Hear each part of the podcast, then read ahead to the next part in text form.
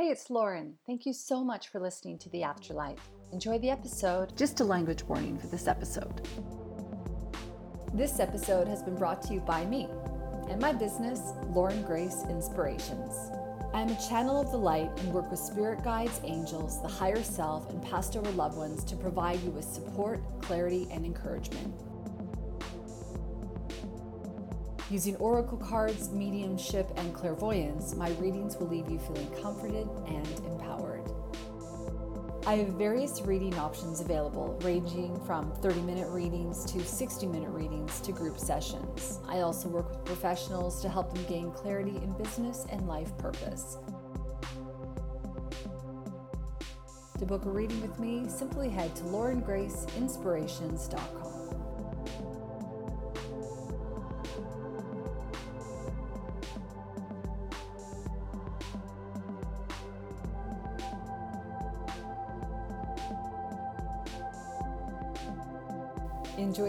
episode.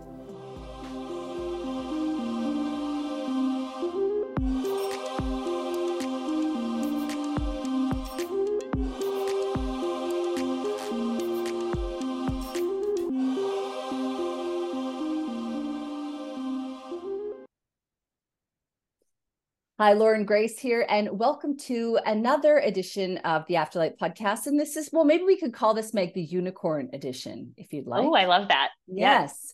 so, my guest today is Meg Calvin. She's an Amazon best-selling author, a speaker, and coach who helps who helps writers to do the deep spiritual work to build their author brands, write, market, and sell their Amazon best-selling books on paperback, Kindle, and Audible. Ooh, that is so good. She is known for her intuitive gifts, unconventional practices that help writers become creatively unblocked, and her award worthy performances as a tree in a Midsummer's Night's Dream as a third grader. So basically, Meg, you've done it all.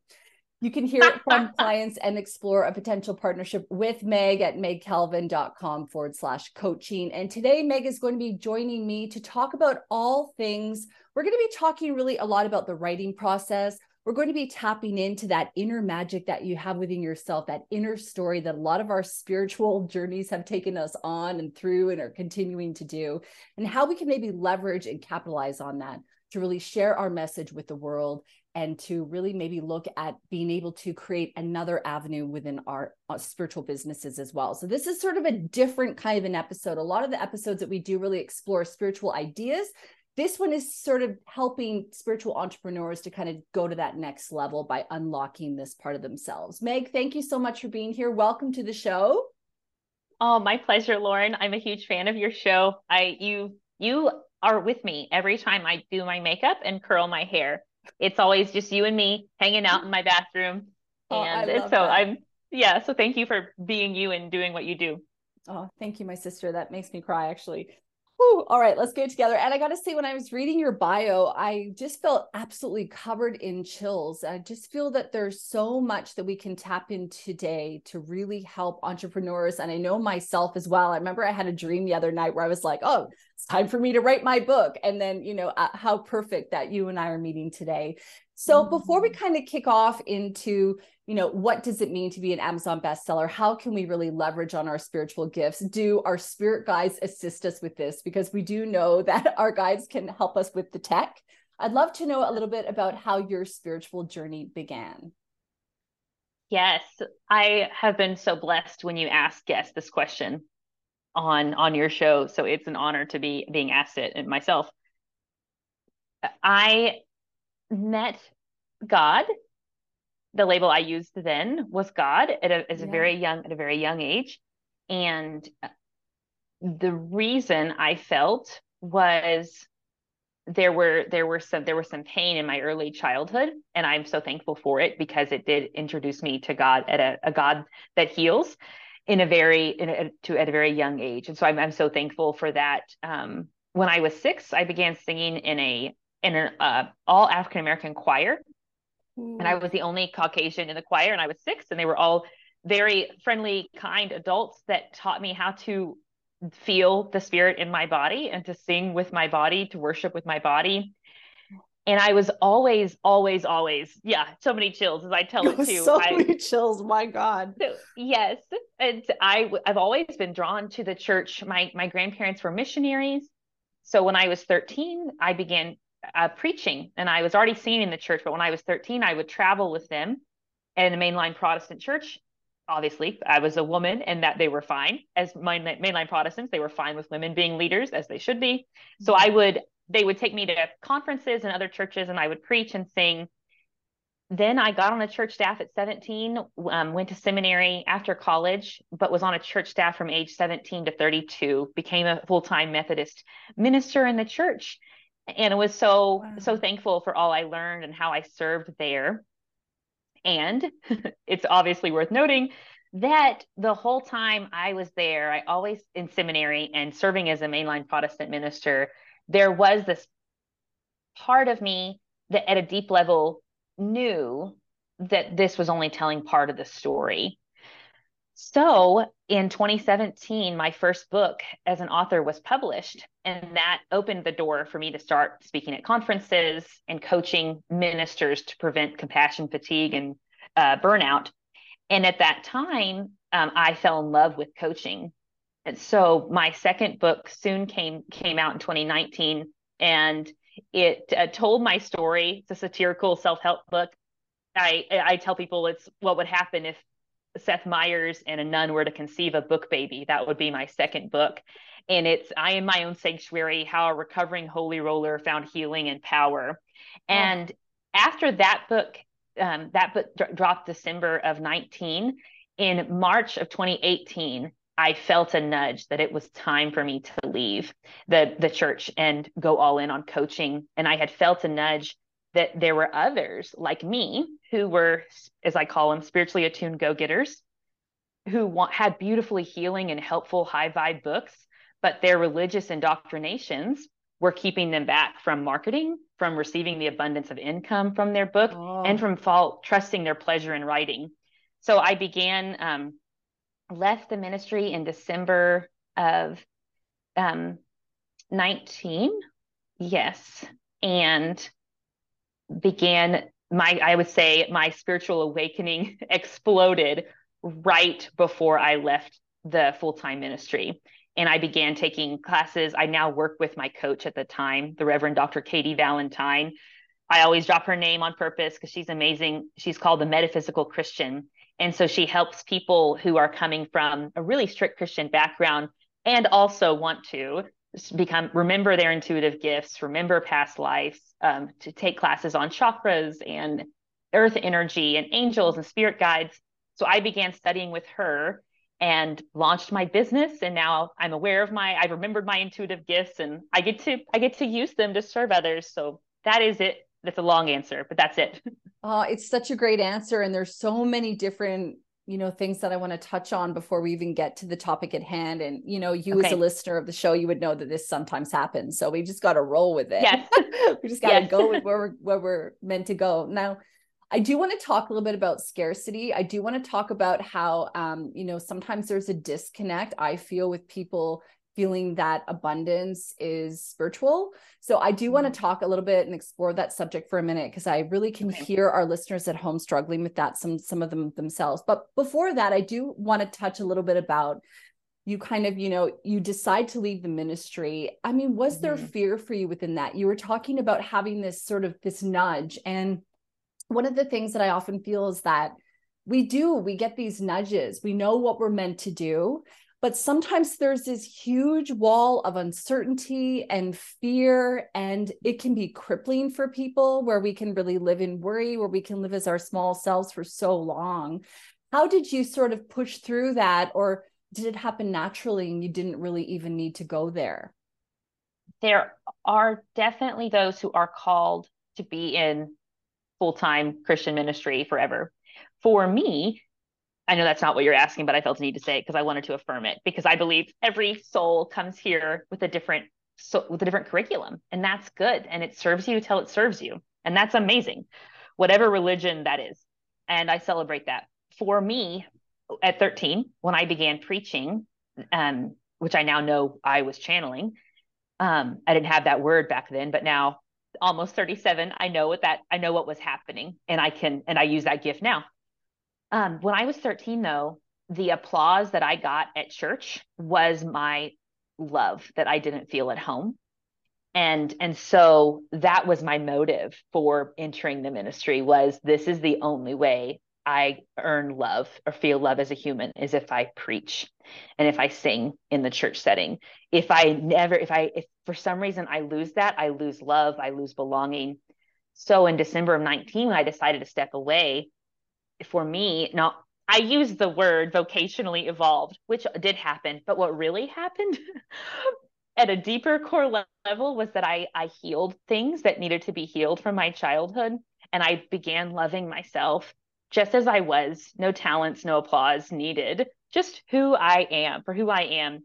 And then that got me thinking, well, now that I am creating from a place of joy and not creating from a place of proving or defending myself, what do I want to create? And it was it was a coaching business that helps birth these healing helpful books.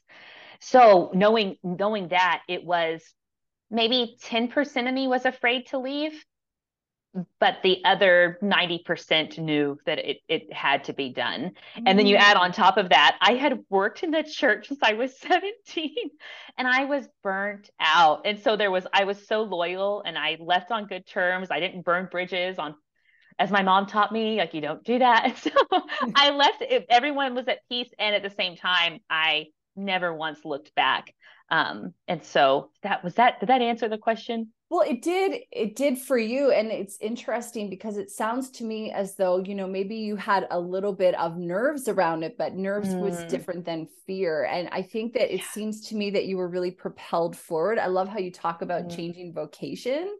Um, mm-hmm. you know, because that that's obviously what you ended up doing. And yes. I guess my question to you is, you know, have you ever made decisions out of fear or do you wait oh. for that do you wait for that moment where you go you know what i feel maybe mm-hmm. a little bit of uncertainty but that's different than feeling that maybe there's something that i need to wait for like maybe more information a better opportunity the perfect timing sometimes people have a difficult time with backing their big idea or mm. actually taking the plunge or changing vocation or moving house or leaving that relationship right so i was just yes. kind of curious about your but it sounds to me that for you it, it was just a natural evolution and it was one that you did so with grace it probably is worth noting and helpful. I did have an amazing business coach. So I had that in place when I left the church, um, I went to a friend of mine that ran a nonprofit and said, "I need a I need a two year bridge. Can I do professional marketing for your ministry for two years while I'm building my business?" And so I mm. started there. So I started my business part time in 2020, and then August of 21 went full time. But I had this bridge. I had this I had this place where I could work and make money elsewhere along with and starting my side business. Mm. And that that bridge was also a place for me to learn and polish my marketing skills that I was also enhancing my own business with. So I had those things in place as well. And then I had reached out to others whose careers look like what I wanted mine to look like. And I, if like five to 10 years from now, I asked, I reached out to them and I said, and they were also former ministers. And I said, How did you know it was time to leave? And they both said to me, I knew it was time to leave, and then I waited a year or two longer and then I burnt the thing to the ground and it was horrible. Mm. And so that kind of advice from people who were ahead of me um, professionally was very helpful because I knew in that moment, because I was so loyal as, as a cancer that I am, um, because I was so loyal to my the church I served, I could have stayed till I effing hated it. and so, and I didn't. I, I got out right before that happened. So let's go back to the idea for a minute of scarcity, if we can, okay. and abundance, yeah. because you did sort of touch a little bit on that. In your mm-hmm. experience, mm-hmm. you know, we can even look at what you're dealing with or the types of people that you work with now. You know, do you think sometimes there's a bit of a disconnect with our ability to be able to open up to abundance and also sharing our spiritual gifts. I mean, sometimes I know there's this idea that if you have these spiritual gifts or you know everyone has them but i mean if you are mm-hmm. using them let's say for services or something that there's something that's negative about that or turning your you know the spiritual part of yourself into a commodity can sometimes mm. be you know kind of frowned upon. I personally don't believe that. I believe in being abundant. I believe that when we're abundant we have freedom uh, yes. uh, and we have freedom very clear be- on your show. Yes. Yes. Yeah, i love that so, you te- i love that you teach that.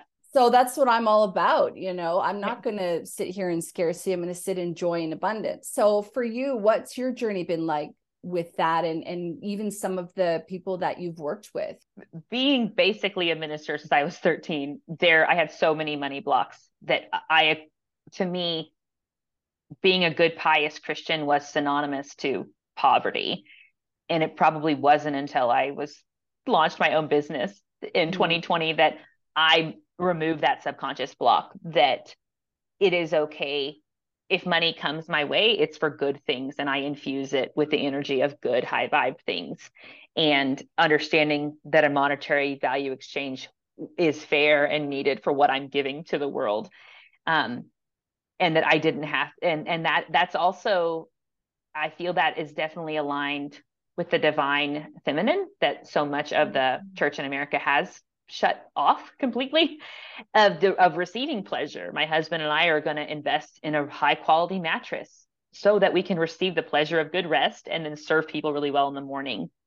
And so yes, I can definitely relate to that block and a lot of my clients do as well, for sure. Yeah. How do you sort of help people to overcome that? Because, you know, when we're mm-hmm. looking at, and we're about to get into the subject as well of, you know, unlocking yeah. those gifts within yourself and writing and sharing that. Mm-hmm. I mean, you would have to be working on your mindset and your ability to be able to receive because it could affect your ability to be successful as well and sharing your mm-hmm. message with the world if you're not you know ready and willing to receive what comes with that as well so how did you yeah. kind of overcome that is this something that you need to almost maintain affirmations and things like that every day or how do mm-hmm. you kind of support yourself and other people with that one really effective exercise to do is to think about to write down if if I had, for example, if I hypothetically speaking, if I afforded a high quality nanny, this is not hypothetical, this is my life. If I could pay a high quality nanny, what would that free me up to do? What how would that bless my child's life? It would free me up to take a power nap in the day. It would free me up to go take a break from my clients who I love and have lunch with a friend that fills my cup, that makes me feel confident that that is more money is going to make me a better coach. How would it bless my child to invest in a high quality nanny? She'll have curriculum this summer. She'll have more fun. She'll have um, she'll have someone who's caring for her as well not as well as i could but probably actually as well as me. And so making a list of what would i buy if I was to bring call in and receive this much money. Oh, I would buy gas to go visit my grandmother who's very sick. So when when whether they're Christian or not, because my clients are all across the spiritual spectrum, they all have stories about money. But then when we really write when we when we write it down and we see what they want to spend it on or what what life what other parts of life would open up if they had more money um like, oh, if I paid someone to detail my car, that would save me two hours. What could I do with that two hours? Mm-hmm. I could go get a massage because I'm a new mom and my back's been killing me because I'm literally carrying this 25 pound baby every. So once we see that what we we write it out that what I want is high vibe, it is it is good, it is holy, it's adding goodness back into the universe. Um, that's what I'm going to do with my money. Once we see that, that helps a lot.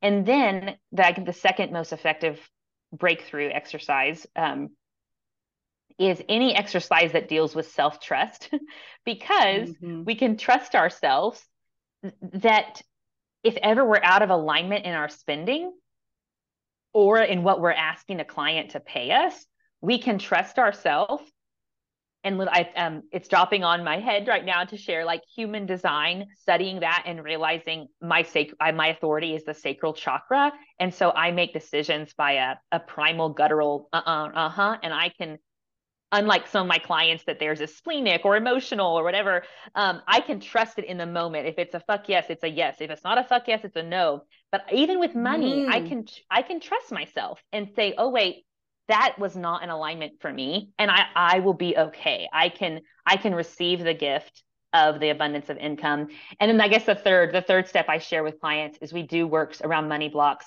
We do works around um, Gay Hendricks work around the the book The Upper Limit Problem. Yeah, and so good. So those those three tips come to mind. Yeah, I love that a lot. And you know, one thing too, um, when you were talking about it, so it's like, okay, if I save two hours, if I if I get my card detailed and I save two hours and I go get a massage, okay, well, number one, you're also employing the person who's detailing your car, and then they're making revenue in turn that they can then support their family and they can send their kid to that summer that summer camp they really wanted to go to. You're helping the masseuse who is, you know, creating a side hustle and wanting to go mm-hmm. full time to start to get the kind of business that she needs to be able to go fully in on it. So there's mm-hmm. this whole wonderful thing. And I love how you're talking about the idea of that when we have money, well, what would we do with it? And, you know, I was uh, listening, I, I listen to audiobooks as well, and we will talk about the importance of that in just a moment as well. Um, Rachel Rodgers's book, which is um, "We're All Meant to Be Millionaires" or something like that in the title. What it's a great just, title! fantastic book. I highly recommend it.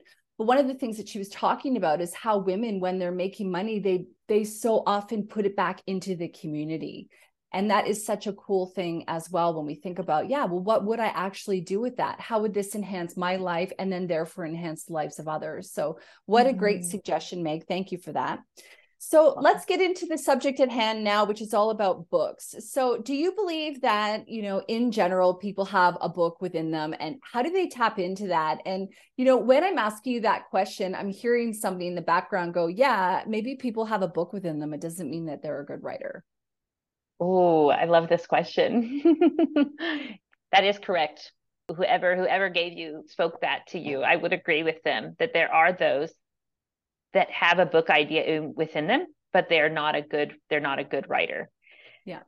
Um, the I've been so honored to serve 38 people as clients since I launched in 2020, and I have yet to work with someone who is not a good writer.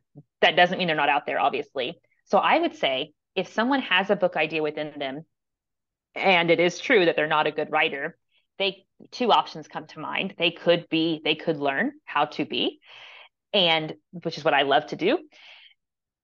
And or or they could work with someone very different than me who is a ghost writer and they could tell their story mm. and so mm. i think if someone's listening to this which they probably are and they're thinking someone is thinking this could be thinking this that's listening um, if they're thinking do i need a coach or a ghost writer what i've discovered is the way to tell is you want a ghost writer if you care most about your mess, the story you want to share, getting out to the world. That's all that you care about. You don't care about the love and the pleasure and the bliss of writing mm. or the habit of writing. But if you want to remember your love, bliss, and pleasure of writing, or you're currently aware of how healing and cathartic and pleasurable writing is for you, and you also have a, a book that is going to be helpful in healing, to the world, then you want a writing coach. So there's a difference. I think that there's a difference there um, for for sure. Yeah, that's so great. I love that. Okay, so let's talk a little bit about what makes up a good book because let's say that everybody has a book within them that they have a mm-hmm. story, mm-hmm. you know, and people who are listening to this very often are have been on their spiritual journey for a while. Maybe they're still new and starting out, but a lot of times there's sort of a catalyst that has mm. kicked them mm. onto the path whether or not they wanted to find themselves there. So, how do mm. you kind of help people to identify their book idea or do people primarily come to you once they know what they want to talk about? Both. We have sometimes they have a contents page they have a suggested outline sometimes they have just a sentence on a napkin sometimes they just have a question. So usually two ways to figure out what is this book oh, I should pause and say most of the time, my clients are also aware when they come to me if it's going to be a memoir or if it's going to be nonfiction with personal anecdote moments. So usually there we get we get clear on that too, because I offer different templates when I design their outline with them to assure it's the most readable, relatable, retainable, and highly marketable book. We I, I help them create an outline when we're writing it together. Okay, so they usually know we get clear on that. Is it a memoir? Is it nonfiction? Which is what, how I serve currently, working on learning fiction, but not there yet with my own coach. Okay. And then, so your first question, how to get clear on their I how do I help them get clear on their idea? So usually what is speaking to them that led them to this moment to get on an exploration call with me is something is really pissing them off or has broken their heart. And and so there's this there's this um, this isn't mine. I want to give him credit. It's bill bill hybels talks about holy discontent. And so there's something that is driving them to serve others but it is a discontent. And so that book that was actually that's um, this an example one one client of mine wrote a book called good things happen in the dark. And it was a curated collection of essays of her time in grief and divorce and that she leaned into the darkness of grief. Um, but there was this this this holy discontent led her to question can good things come from dark nights of the soul? Can good mm-hmm. things come from grief? And so the church was telling the church she was a part of was telling her to in a sense, spiritually bypass, as some do in spiritual circles. We can sometimes be told to skip certain emotions. She was getting that kind of message from others in her life, but she was, no, I want to go to the depths of my pain and my grief. And so that holy discontent, that question led to the book. So when sometimes we, at the beginning, we will get clear on is the book asking a question? Is that question, like for my second book, was that question why do Christians think ambition is sinful? Why are ministers so lazy? That those kind of questions led to my second book, and um, so we we get clear on the question that the book is asking first, because I had the belief that the book is a third party. It's it's the author, it's the partner in me, the writing and marketing coach, and then the third party is the book. It's a divine entity itself that's chosen the author. And so I want to do my best to intuitively align with the author, but also the book too. That's really interesting because I know um, one of my healers, uh, Bernadette Lachlan, shout out, shout out to her. Um, healing works. If people are interested, they can DM me. But um, she was talking to me and teaching me about how you know our emotions are have souls, and our mm. cells all have their own soul. And when you start to look at things like that, you know, even when I look at my business, I go, my business has its own soul. My podcast has its own soul. You know, mm. you're kind of talking about bringing in this book that has its own soul and this own energy. And I just, I love that about that. And one of the things that I think it's important to kind of talk about is that when you are a spiritual entrepreneur, that there are are different avenues that you can utilize to really help to nurture your audience and to build authority and to share your story um, to kind of assist people in finding their way to the other services that you provide. How do you sort of begin the process? You know are there sort of like a structure that you work through? Is there something that you know they need to really start to think about the outcome that they want first of all and then they work back from there? Yes. So i have the belief that there's a, a part of us that has a deep inner knowing of the target reader before we even start. We might not have words for it yet.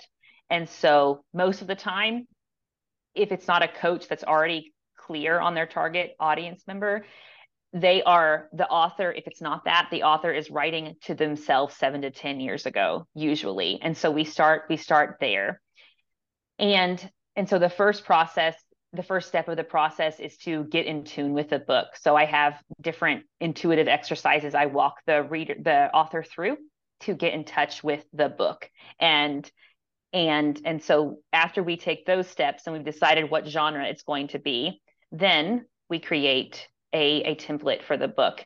So they know exactly what each chapter will be what they're they have writing prompts. We're zooming together an hour a week. I'm in the google doc with them dancing with their words in between our zooms.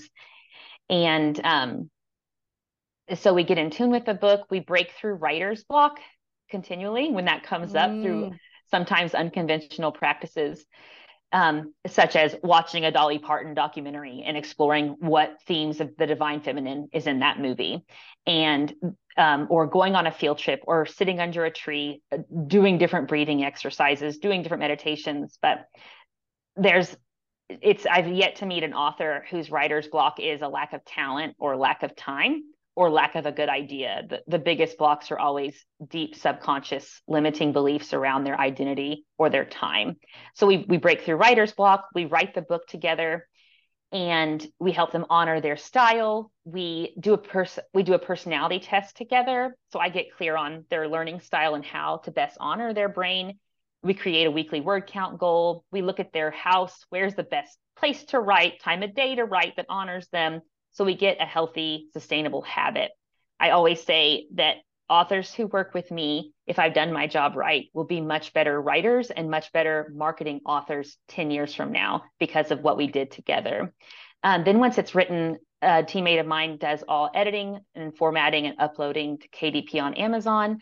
I begin mar- become their marketing coach and they learn all the different parts of organic social media marketing, email marketing, building a street team. We get the we guarantee the book hits bestseller on Kindle and paperback, and then um, if they want the Audible package as well, they we do Audible books with um, Audible. So for audiobooks.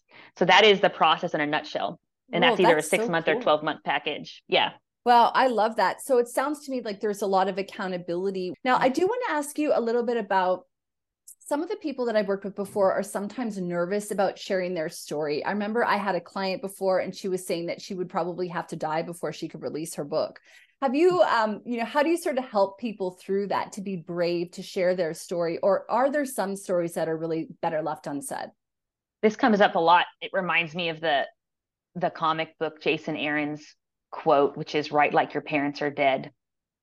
And he he says that because that's holding up so many writers. They're afraid to hurt feelings. Yeah, They're afraid yes. to be rejected. Totally.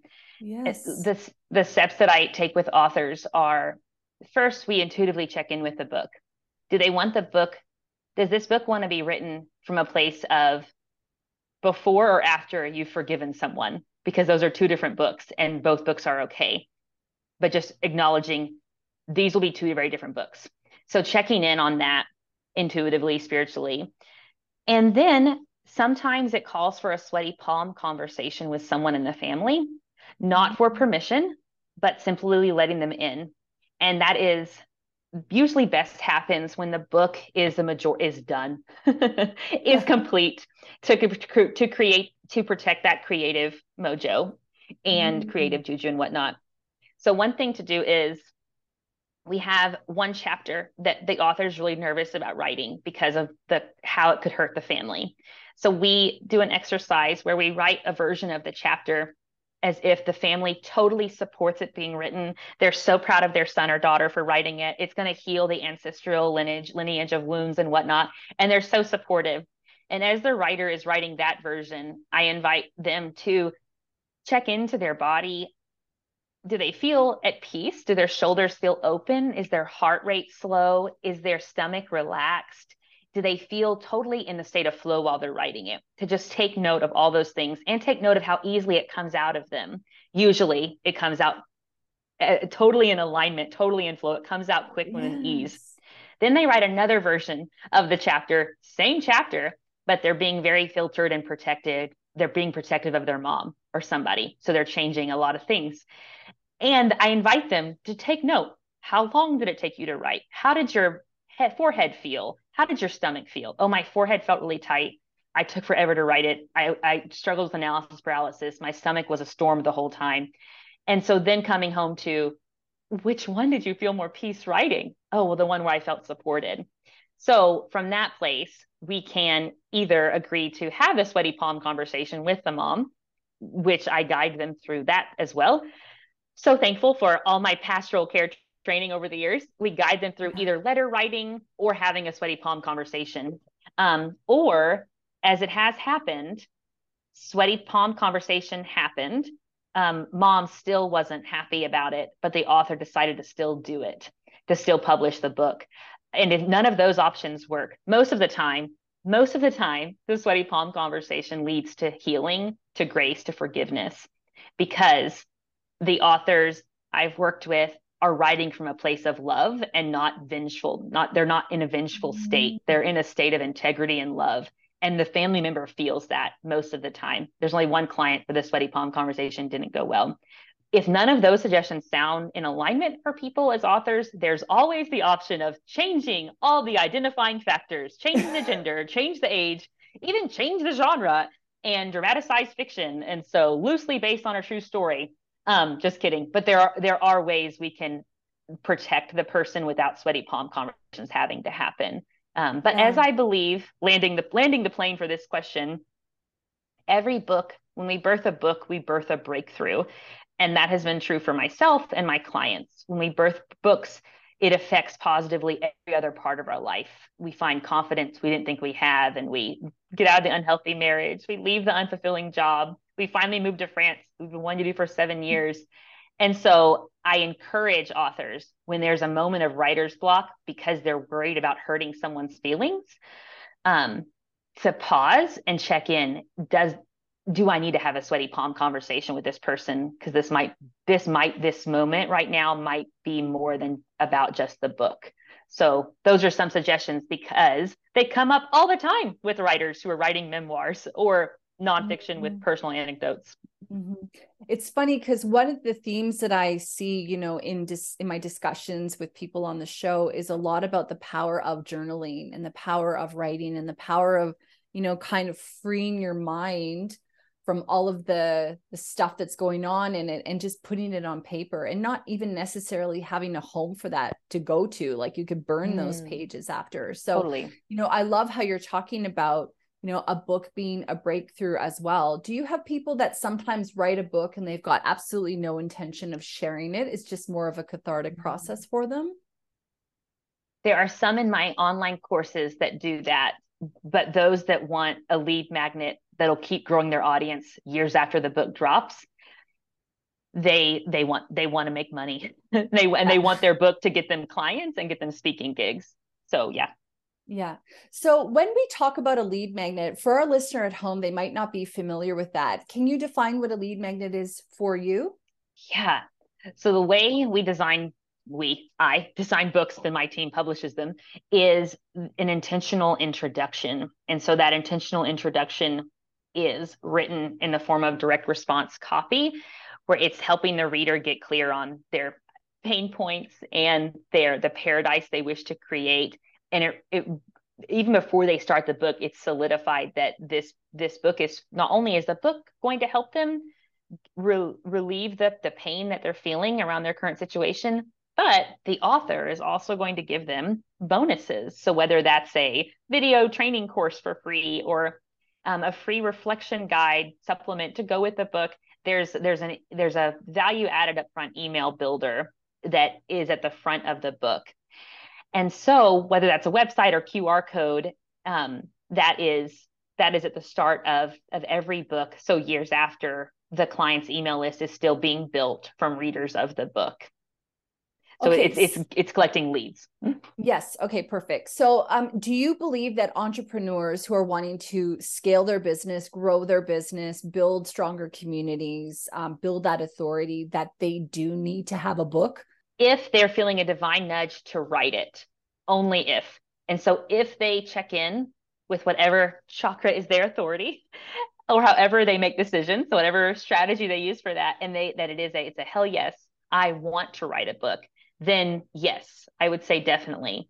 Because not only is it a powerful, powerful lead magnet, but there's so most important reason, I think, is there's so much noise, content overloaded, as we know, we can learn anything on our toilets, on Wikipedia, on our phone, which is gross, I know. Yeah. So now that we've shifted from the age of information to the age of intuition, people don't want to pay, give me their money, make a monetary value exchange until they see me as relatable, trustworthy, and respectable. Mm-hmm. That's the modern day currency.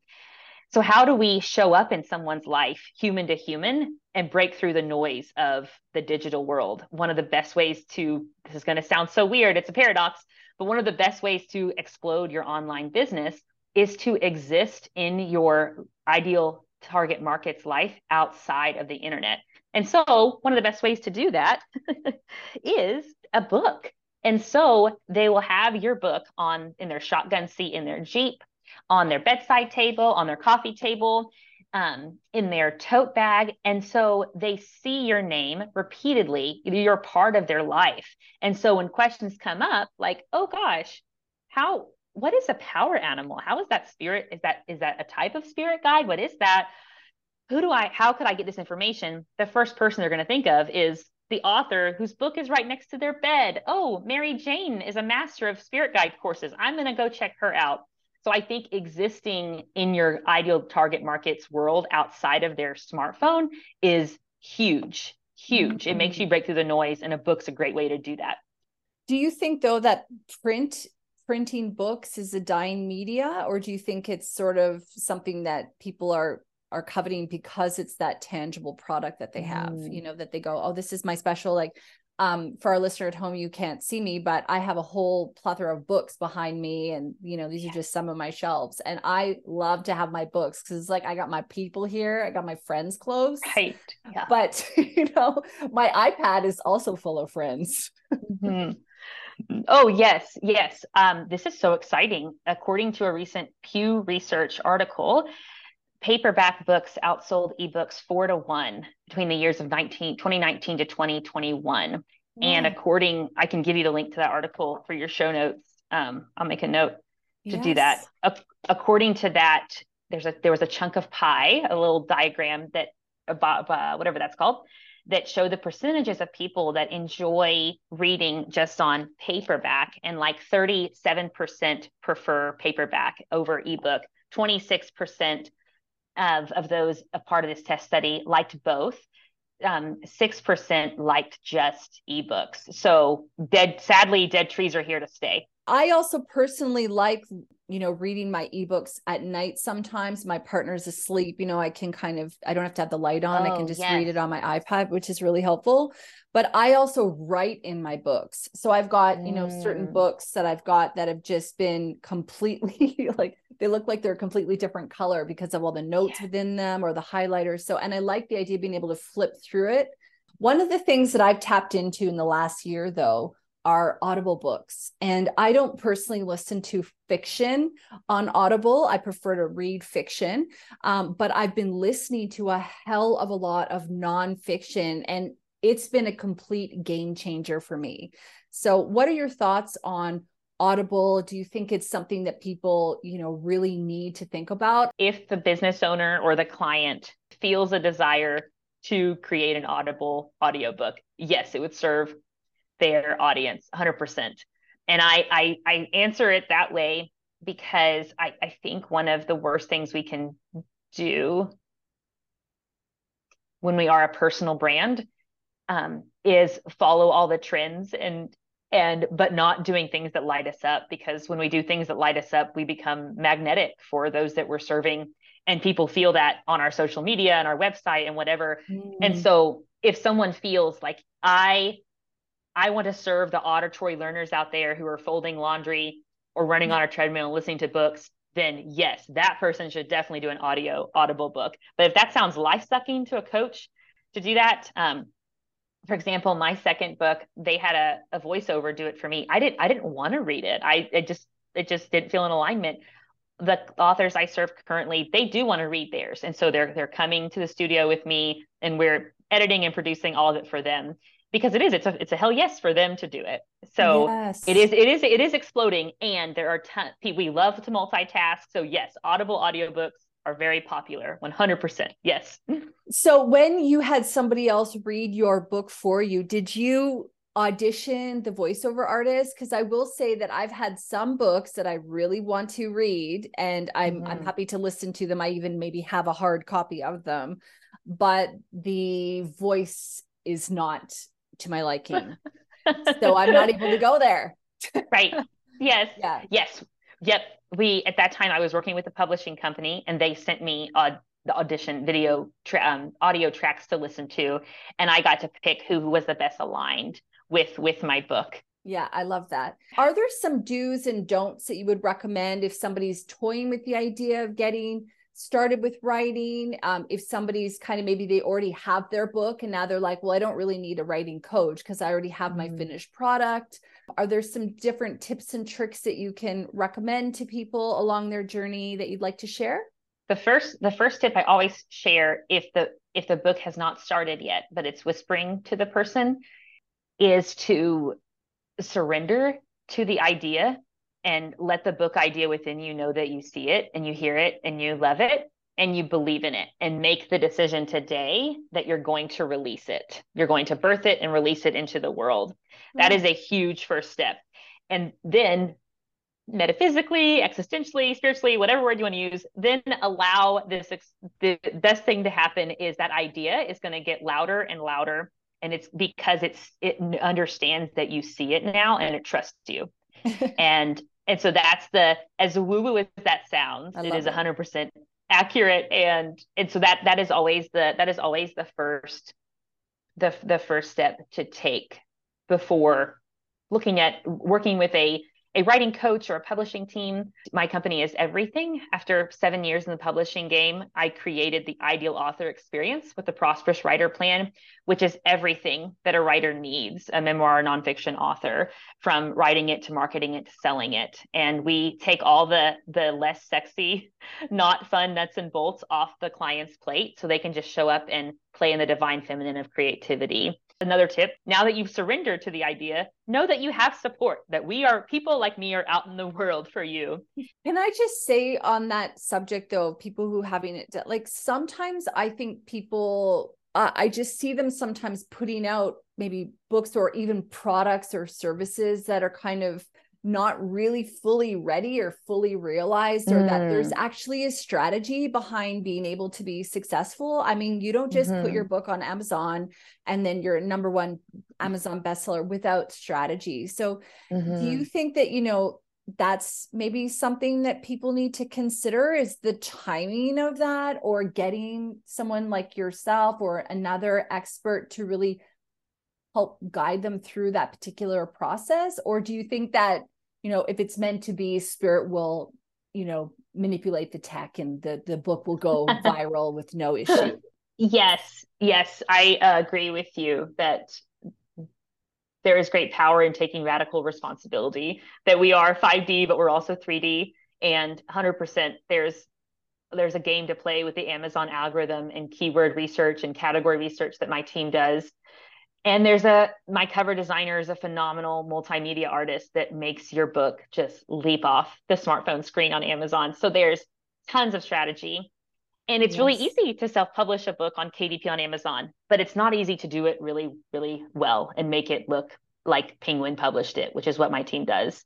And yes. and and makes them makes marketing and as, as an author really fun. That's a priority of mine is to have a paradigm shift for the author around marketing because they get crystal clear on their marketing plan on their their niche who is their target market for this book and how do i market it in a sustainable way that's fun for me and, and serving my readers. We get crystal clear on on those steps as well. And that takes radical responsibility on the author's part to agree to that kind of partnership. Yeah, yeah. definitely there's so much that really goes into building successful spiritual businesses. You know, it's really about taking those calculating risks. It's about seeking people who have gone before. I love how you talked earlier about how, you know, people who've gone before and like learning from them, like when you were mm-hmm. talking about the mm-hmm. ministers, you know, yes. kind of see maybe what not what to do. And that's a big part about it. It's about understanding that you know everyone is gone before you already. So how can mm-hmm. you leverage off of that? How can you learn from that? And i think that you know sometimes we forget as spiritual people that yeah we can be divinely guided by source so we can be divinely guided by our own innate gift and our understanding of our purpose. But you know like you said we still live in the 3d also. And so we still mm-hmm. really do need to take that personal responsibility for charting our own course and doing so in a logical way sometimes. Well said someone's listening up to now, I feel like we're really resonating with them right now. So I want them to hear that. Oh, totally, totally. And I I want them to also hear that the the book idea is talking to them for two very important reasons, which is to bring them the the joy and the cathartic healing and the bliss of writing it and releasing it. The book's there for that reason, and equally important as important, but not more important. Equally as important, the book's talking to them because someone outside of them, as we know in quantum physics and spirituality, we're all connected. And we mm-hmm. know that energy follows thought. The idea is whispering louder and louder to them over the past four years because the need of someone outside of them is growing and that person's manifesting, that person's praying, that person's casting visions. I wish someone with this exact style, with these scars, with this perspective, with this idea would write this flipping book and give me help with X, with this specific mm. problem. So surrendering to the idea and then so many authors are held up on my my book idea has already been written by a better big name author or no this is common sense no one's going to find this interesting but the fact that the book idea is still talking to you means those things are false because the book mm. idea is mm. getting louder because of someone's need is getting louder yeah, I love that. And I will say as well, just to echo that statement, that sometimes we think when we've delivered a message to our audience one time that they get it, but mm. they actually need to hear it like a thousand times, minimum yes. seven times. There's a whole thing called the rule of seven where they need to see your message at least seven times to convert. But let me say, it's the same with our messages, isn't it, Meg? Like we can really tell people something. Mm over and over and over again and it's not until a year or two from now that they actually go oh wow i just got it Mm-hmm. Like I've been yes. preaching this for ages. yeah, it makes me think of all the people that I hop on a sales call with or an exploration call, breakthrough call, whatever you want to call it, strategy session. I'll hop on and they're like, I've been following you for years. I love your content. And I'm looking back and I'm like, I have never once seen you comment or like or anything, but glad glad to see it serving you. So we call those lurkers. They just kind of lurk and watch yeah so. and then when they're ready when you know they're ready i'm here they can't deny it anymore then they're there yeah that's great so meg yes. how can people get a hold of you is there anything that i didn't ask you that you wanted to make sure that you mentioned before we wrap here today I would love to give your listeners a free gift, which is a video training three ways to make marketing your book more fun and less frustrating. And they can grab that at megcalvin.com. And no, I don't have anything else to say except for what I love to say at the end of podcasts, which is the quote from Rumi, which is always remember that which you seek is also seeking you. That's beautiful. Well, thank you so much for being here. I know you shared so many valuable tips and tricks. And for our listener at home, you know, this may be an episode that you go and you listen to again just to make sure that you get those nuggets of wisdom because there are a lot of them for you. thank you, Meg. My pleasure.